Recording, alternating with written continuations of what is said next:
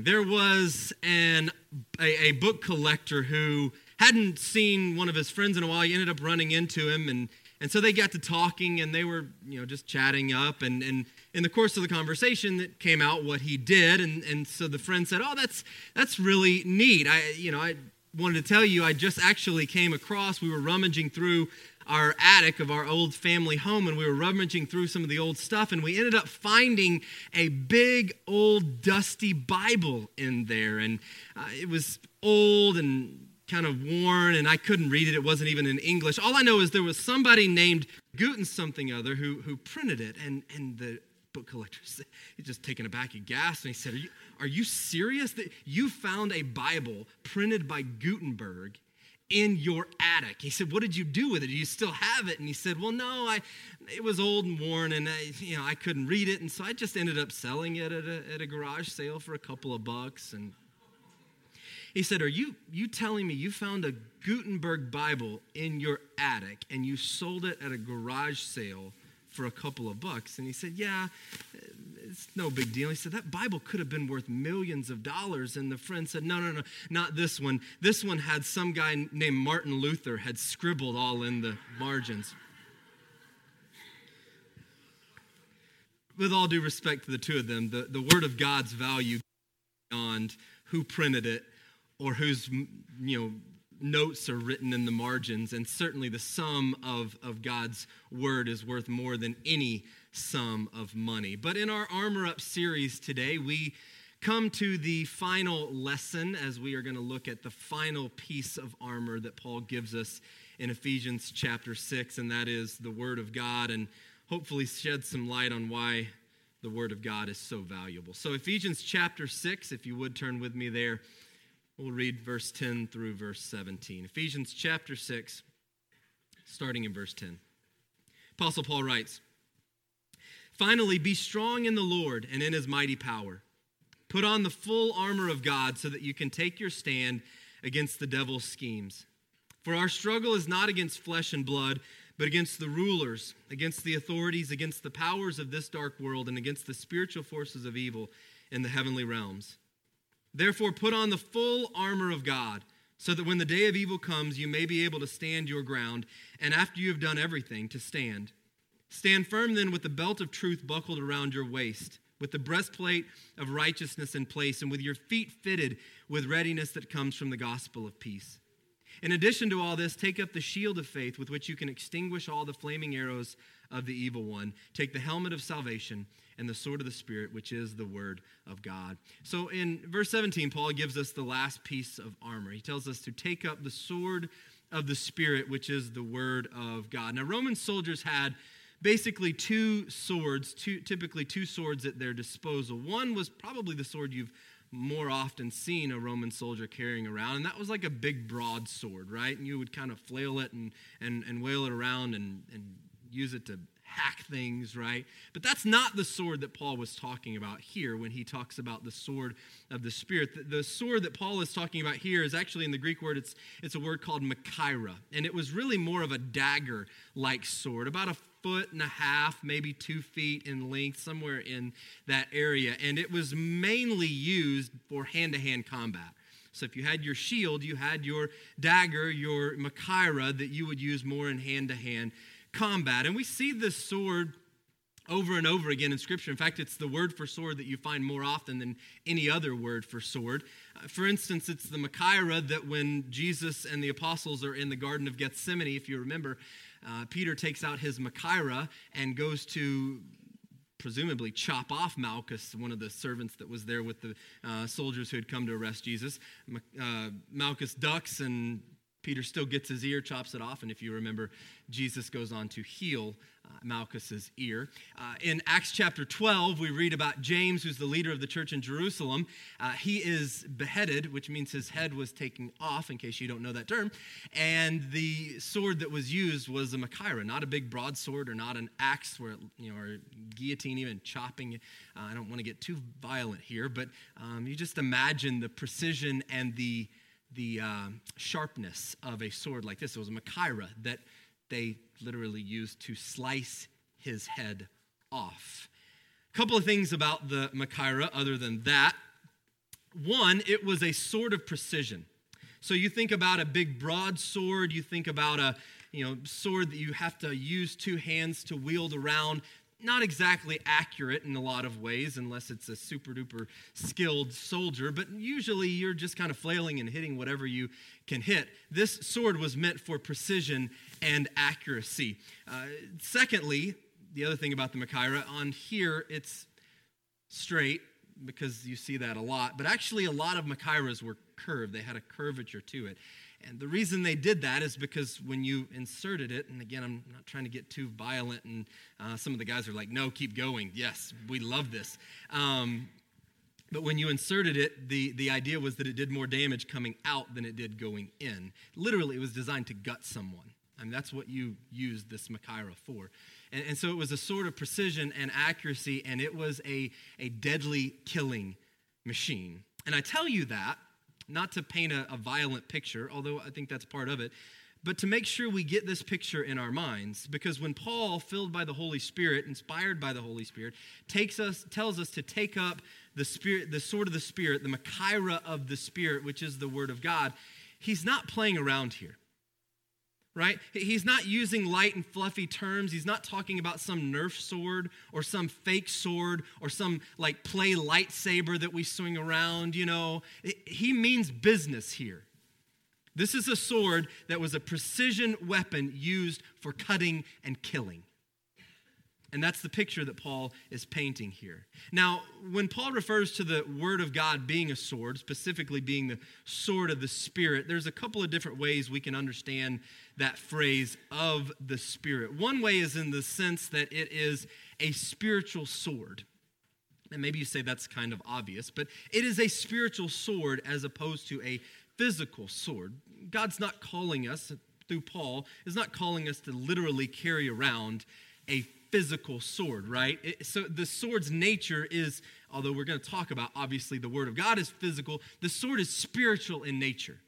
it, it is a spiritual sword. As Paul says in uh, Corinthians, 2 Corinthians chapter 10, he says, The weapons we fight with, they're, they're not weapons of this world. On the contrary, they have divine power to demolish strongholds. And so, fighting a spiritual battle requires fighting with weapons that are spiritual weapons. Because remember, our struggle, our battle, our fight is not against flesh and blood. Then, secondly, along those lines, this is also in your notes. The sword of the Spirit, which is the Word of God, is given by the Spirit and it is also used by the Spirit. And I think that's an important, um, you know, kind of qualities to understand. It's, it's given by the Spirit and it is used by the Spirit. For starters, it's not the sword of you and it's not the sword of me. It is the sword of the Spirit. It's the sword of, it's the, the Spirit Himself who provides the word, the sword, which is the word of God. In 2 Timothy chapter 3, Paul writes, All scripture is God breathed and is useful for teaching, rebuking, correcting, and training in righteousness, so that the servant of God may be thoroughly equipped for every good work. That word for breathed is also the word for, it's t- translated spirit sometimes. So some translations may even say, uh, word of God is, is God spirited. It's, it's breathed along and put into motion and put into being by God's voice and God's spirit himself. In, in 2 Peter chapter 1, verse 20 and 21, it says, Above all, you must understand that no prophecy of Scripture came about by the prophet's own interpretation of things. For prophecy never had its origin in the human will, but prophets, though human, spoke from God as they were carried along by the Holy Spirit. And so it's not the sword of you or me, it's the sword of the Spirit. It's given by the Spirit, and it's also used Spirit. In other words, if you and I want to put ourselves in a position to be led by the Spirit and for the Lord to work on us and work through us and, and to use us, then you and I have got to put ourselves before the Word of God. If you and I want to be used by the Spirit to be the kind of men and women that God has called us to be, then we've got to put ourselves before the Word of the Spirit, the sword of the Spirit, and to be used by it and taught by it. The Word of God is the sword of the Spirit. Maybe you've heard someone say something along the lines, Well, I've never heard God's Spirit speak to me. And maybe you've said something along those lines. And I get the, the thought behind that. In fact, I've even uttered similar words in my own time. But the reality is, I, while I've never heard the audible voice of God, there, there are hundreds of pages that the Spirit of God has spoken to you and me and still speaks and will continue to speak until the day that we die. He is speaking, and the Spirit of God uses the Word of God to work in and through you and me. But let's take a little closer look at what is specifically meant here by the Word of, of God. Because a lot of times, when I say, or when Paul, when we read something like this, when he says, take up the sword of the Spirit, which is the Word of God, a lot of times it's very easy, and I've already kind of made you think that probably already. It's easy to think Bible, right? I'm gonna just take up my, my Bible. I've got my Bible. And there is a certain extent to that. I mean, where do you find this you know, spoken word of God? It, it's in the Bible. That word for word, though, is, is the word rhema, by the way. It refers to the spoken word of God, not just the words that are on the page, but that word for word, if you can follow me, is, is rhema, the, the word of God, the spoken word of, of God. But here's what I want you to grab a hold of because I think this is important. Sometimes we think, well, if it's just the Bible, I'll take with me the sword of the Spirit. Satan does not shudder at you carrying around your Bible. That's all good and well. We, have got shelves and shelves of Bibles. I, I, don't know how many I've got on my shelves and how many we've got at home. And you've probably, some of you probably have a huge Bible. There's one back in my office that's, I don't even know, it's probably about as old as Gutenberg's Bible in there. It's, it's old and, you know, it's really cool looking. And then I've got small Bibles that fit in my pocket, and we've got Bibles, thousand Bibles translations on your smartphone. But Satan doesn't shudder at you carrying around your Bible. You see, when you're just carrying around your Bible, basically all you're doing is carrying around your sword in its sheath. A sword that is still sheathed does no good. Good luck fighting a battle with a sword still in its sheath. You and I don't actually take the sword out of its sheath and begin to use it until we start to take it in and then ultimately to speak it out. Let me give you a couple examples. In Acts chapter 2, when Peter preaches the sermon at Pentecost, and so much of his sermon, if you read through Acts chapter 2, is quoting Old Testament scripture because that was his Bible at the time. He's quoting Old, Old Testament scriptures, quoting and, and speaking the word of God. And he gets to the end of the sermon, and in verse 36, it says, Do you remember what it says that the, the men in, who were there? You remember what it says? It says they were cut to the heart. Don't you find that phrase interesting? Why were they cut to the heart? Well, because the word of God is the sword of the Spirit. It's a sword, it cuts. But when were they cut to the heart? They weren't cut to the heart until the word of God was spoken, until it was preached. And then they were cut to the heart. Another example of this is Jesus in the wilderness when he's contending with the enemy for 40 days and Satan, you know, tempts Jesus and and you think about what Jesus did. Did Jesus throw like the whole Bible at him? Jesus just, you know, take his Old Testament and just kind of chuck it at Satan? No, what does he do? He quotes very specific verses. Remember, the Machaira was a, a sword of precision and accuracy. It wasn't flailed about. We don't flail it about. Jesus quoted very specific scripture. In fact, he quoted from uh, the old, old book in the Old Testament, again, because that was his Bible, the old book of Deuteronomy, one of the first books in the Bible. He quotes a very specific verse from God's word. And so, what did the quote do when Jesus quoted scripture to Satan? It, it bashed down the temptation, right? It, it completely removed he, he, he, he confronts Satan's temptation with simply a quote of God's word, a precise quote from God's word. And, and, Satan tried another approach, and, and that was met with scripture as well. But it, it's interesting that in Matthew chapter 4, when, when the first temptation that, that Satan gives Jesus, Jesus answered, It is written, man does not live by bread alone, but by every word. That word for word is rhema there. Again, every spoken word, I find that very interesting, not logos, but every spoken word that comes from the mouth of God. That's what we live on, and that's what we fight our battles with. Every word that comes from the mouth of God. Now, think about this. Isn't it amazing that the only weapon Jesus used to defeat temptation was a weapon that you and I have at our disposal. He, he quoted scripture. He didn't, you know, have some divine messianic lightsaber out. He didn't, you know, have some kind of you know, mystical, magical power that's only available to him. He quoted God's word, something that you and I have at our disposal. In fact, he quoted a scripture from a book that's a thousand years old at the time. Longer than, I mean, it's, it's so far back in the past. One of the first books of the Bible in Deuteronomy.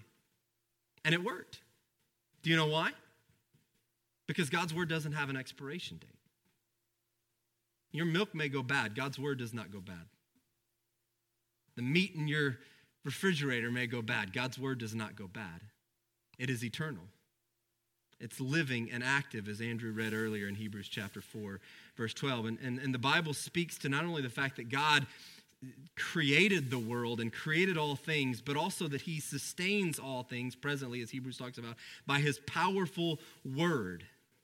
And so the word that God spoke in Genesis chapter 1 when he said, Let there be light, that's not a past word, present word. It's an active word. Why? Because God's word has no expiration date. And the reason why there's still light today it's not because Thomas Edison or Tesla, is because God spoke it in the beginning, let there be light, and that word is still active and living even today. I, I just, I find that such powerful stuff that, that Jesus quotes all the way back in Deuteronomy. It's still powerful enough to defeat the enemy in the present. And he did it with the same thing that you and I have at, at our disposal. And, and I get some of you say, well, I'm not Jesus. No, you're not. And I can't quote scripture like that. I, you know, Jesus just knew it right away. And, and I would say, one, you don't have to, but let me give a side note to that. What I've found is the more I study, the more I commit to memory. Um, if I asked you to sing a song that you probably have known for 30 or 40 years, I bet you could sing it. Uh, I bet you could think of certain plays, or I know one of the games we play in our house is quoting movies, and I guarantee you I can quote a whole bunch of movies. I bet you can do some of your own. And part of it is just us getting into the Word. But the other part I would say is you don't have to.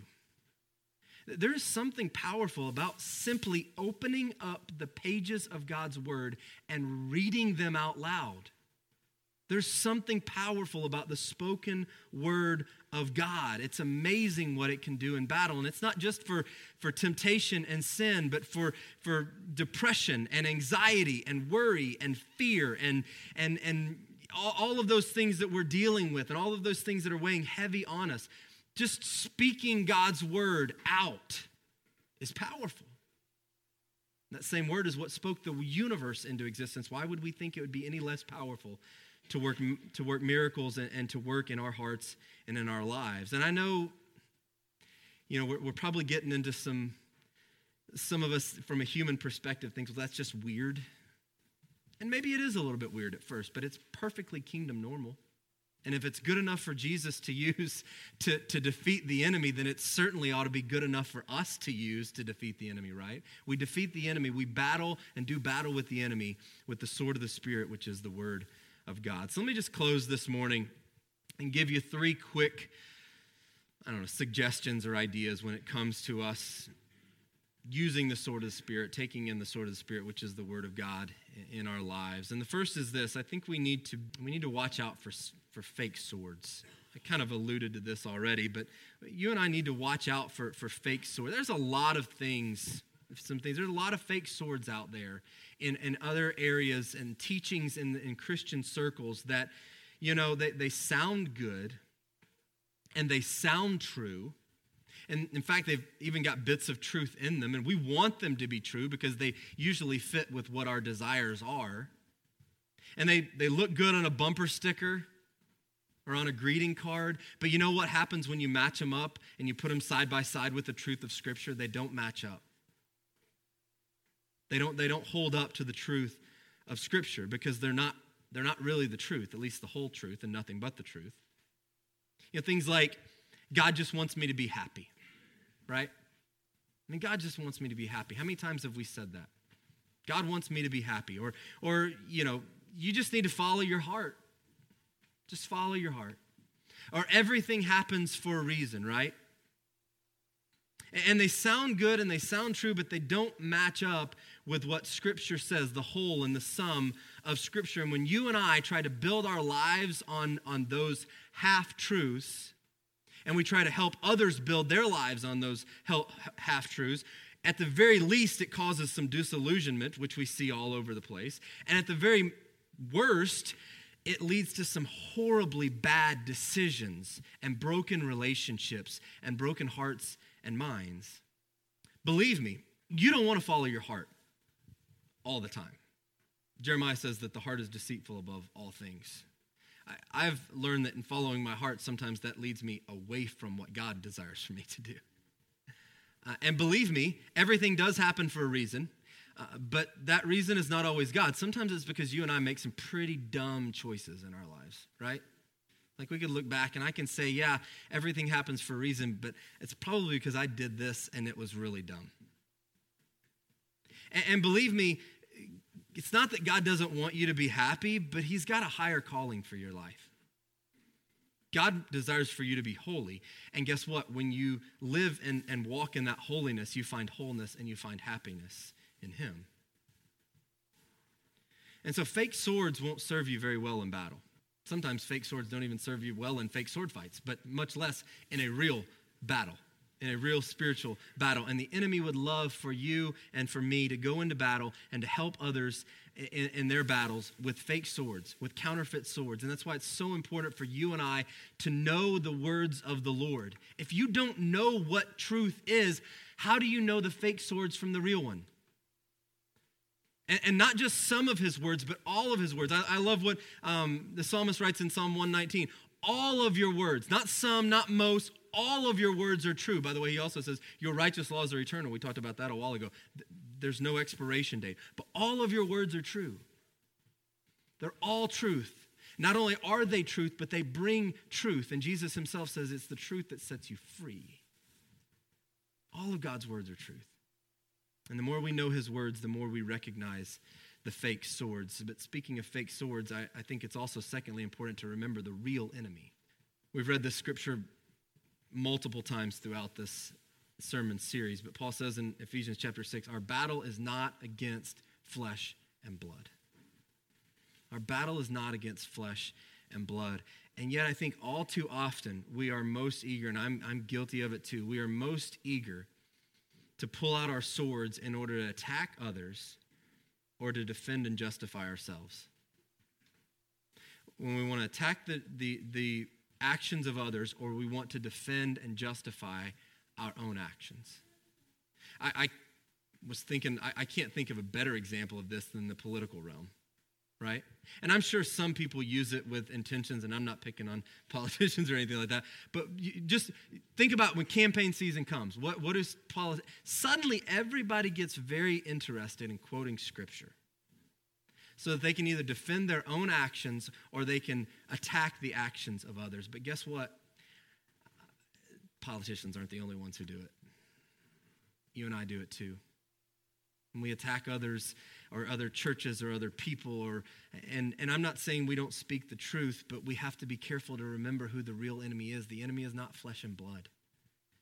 The enemy is the enemy. The enemy is Satan. The enemy is evil. And we use the Machaira to, de- to defeat the enemy, not to, to tear down other people.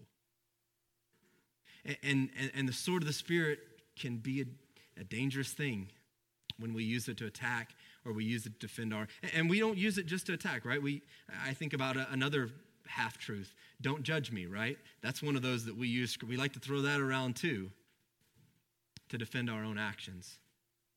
And it's quite interesting how how we, we read a scripture that says our battle is not against flesh and blood, and yet we, we forget who the real enemy is so often. The Word of God was never meant to be weaponized against each other. It doesn't exist to advance your will. The Word of God exists to advance His will. And so remember who the real enemy is. And then lastly, I think when it comes to taking up the sword of the Spirit in our lives, I would just say this the point is intended for me. And I, by the point, I mean the point of the sword and the point of the sword of the Spirit. so many of the spiritual battles in my life are within me.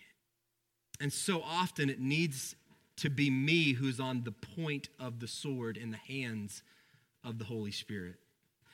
Andrew read earlier from Hebrews chapter 4, verse 12. I'll read it again. For the word of God is alive and it's active. And here's the scary part sharper than any double edged sword. It penetrates even to dividing soul and spirit, joints and marrow. It judges the thoughts and attitudes of the heart. There are a lot of spiritual cancers and spiritual lies and negative attitudes and ungodly passions and desires and harmful fears and worries and anxieties in my life and in your life that need to be cut out. And one of the biggest reasons why you and I need to search the scriptures is so that the scriptures can search us. The Word of God is living and active, and I pray that we will be a people of the Word, a people who truly desire to get in here, not just carrying our swords around in their sheaths, but actually taking it out so that we can use it to do battle against the enemy, so that the Spirit can work in us and on us and through us, because so often the stuff that needs the sword and the battles in my life is not simply in other people, it's in you and it's in me. I need to get the point, not just you. I want to close with a story. Many of you are probably big C.S. Lewis fans. I, I, I love C.S. Lewis. I remember reading Chronicles of Narnia when I was younger. And in his book, Voyage of the Dawn Treader, he tells the story, if you're familiar with that book, about a boy named Eustace.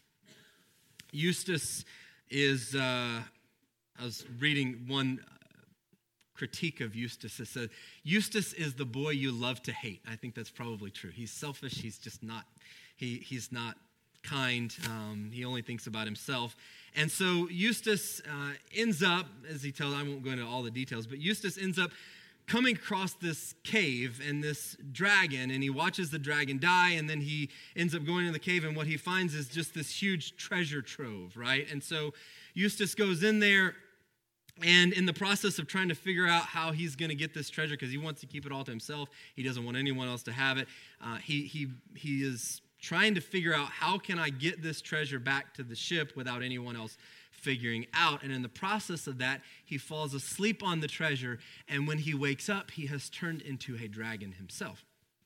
And a very unhappy dragon at that, I might add, for a couple of different reasons. One, because he's a dragon and he doesn't not want to be a dragon, but also because there's a gold band that he has put on, and in the process of him becoming a dragon, it is starting to constrict his leg, his dragon leg, and become very, very painful and excruciating. So, one night, in the midst of his pain and his frustration, Eustace encounters a huge lion. Now, if you've read the Chronicles of Narnia, then you know that lion is uh, none other than Aslan. And Aslan doesn't really speak to him as Eustace describes it, but he beckons him to basically follow him up this this mountain, and at the top of the mountain, they find this garden, and in the middle of the garden is this well. And when Eustace sees the well, he longs to, to get in just to ease the pain that he's experiencing. And before he gets in, though, Eustace feels Aslan telling him that he must undress first. And, and Eustace thinks to himself, you know, basically like silly lion, that doesn't make any sense. Lion or dragons don't have clothes.